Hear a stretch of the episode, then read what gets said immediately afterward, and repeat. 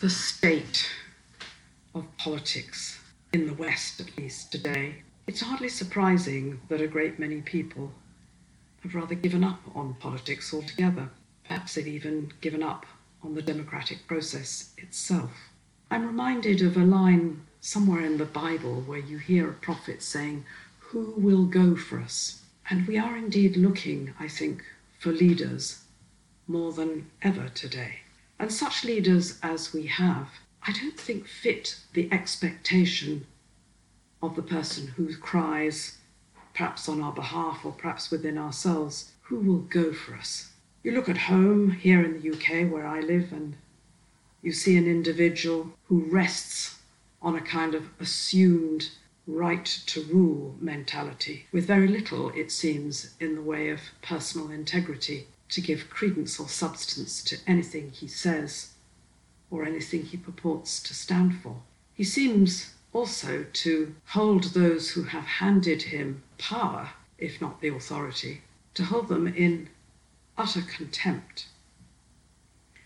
We see what appears, at least by the reports of the media, who aren't entirely to be trusted all the time, a weakening leadership in the USA. And so, what we have here in the West is a fear of a kind of vacuum, a vacuum which is created or needs to be filled by something like confidence and trust.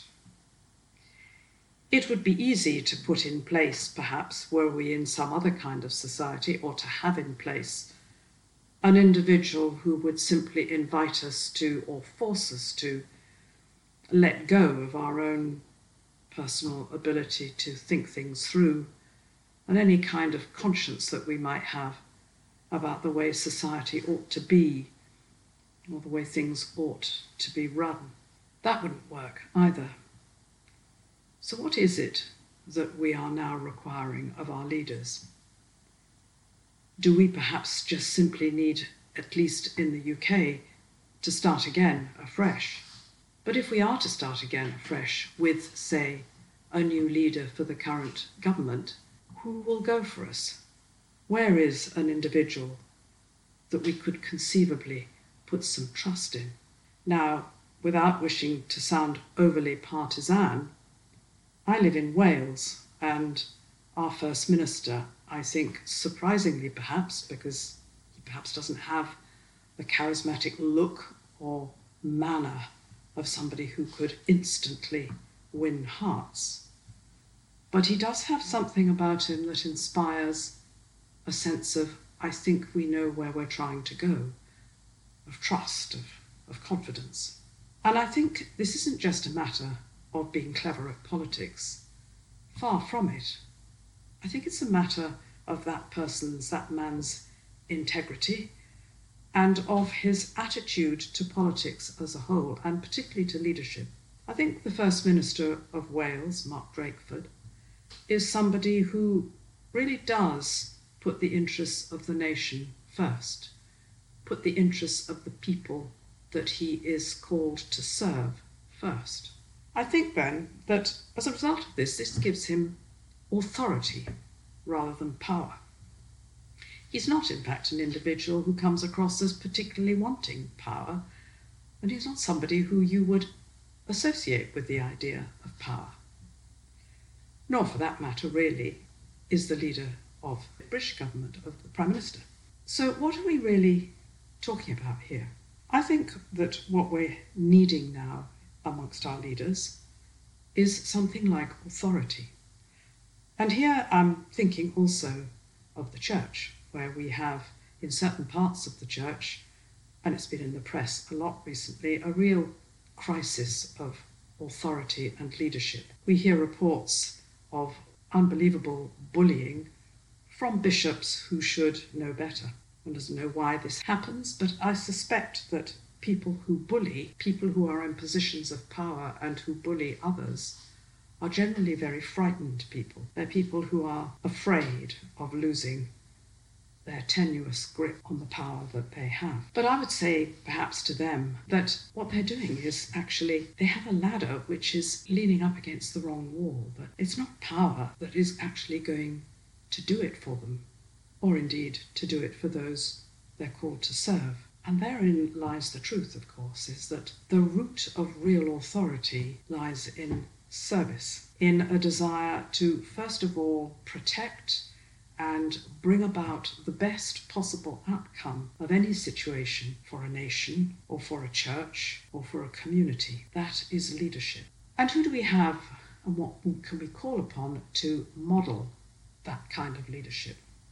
Well, as I was preparing to talk about this issue, I happened to notice that the Samaritans have started a movement where they are present on in railway stations. A lot of them country or rural or provincial railway stations, not very busy ones like the ones in the city centres, but ones where there might be one or two people standing there. And I can well imagine these Samaritans just being there to listen and to, in a sense, bear with people as they speak about the things which, according to the data that we receive, most concern them, which is illness and mental health and loneliness. Not, oddly enough, it seems, money, but the state of a person's mind and heart. I think we can translate that back to a nation and indeed to a church. It's the state of a nation's mind and heart, as well as its physical health, the state of a church's mind and heart that should be mattering to its leaders. And it should be mattering and speaking to those leaders in such a way that the leaders themselves know where to find the words and actions which will build confidence, build trust. In the Christian church, for sure, its leaders should be looking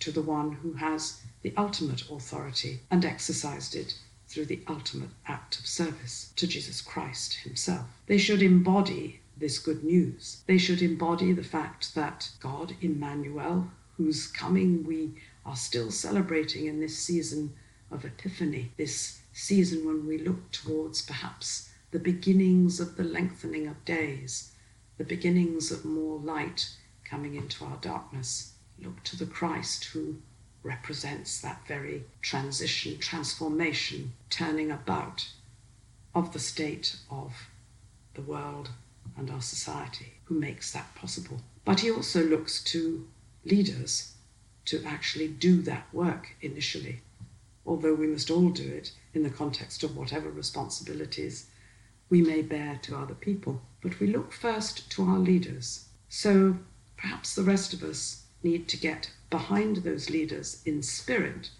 if not necessarily in practice, willing them to turn to the light and to open their hearts to not only truth, but to love itself, to take their responsibility for leadership as the responsibility they hold and are answerable to God for to lead with compassion and wisdom. Who will go for us? Who, indeed?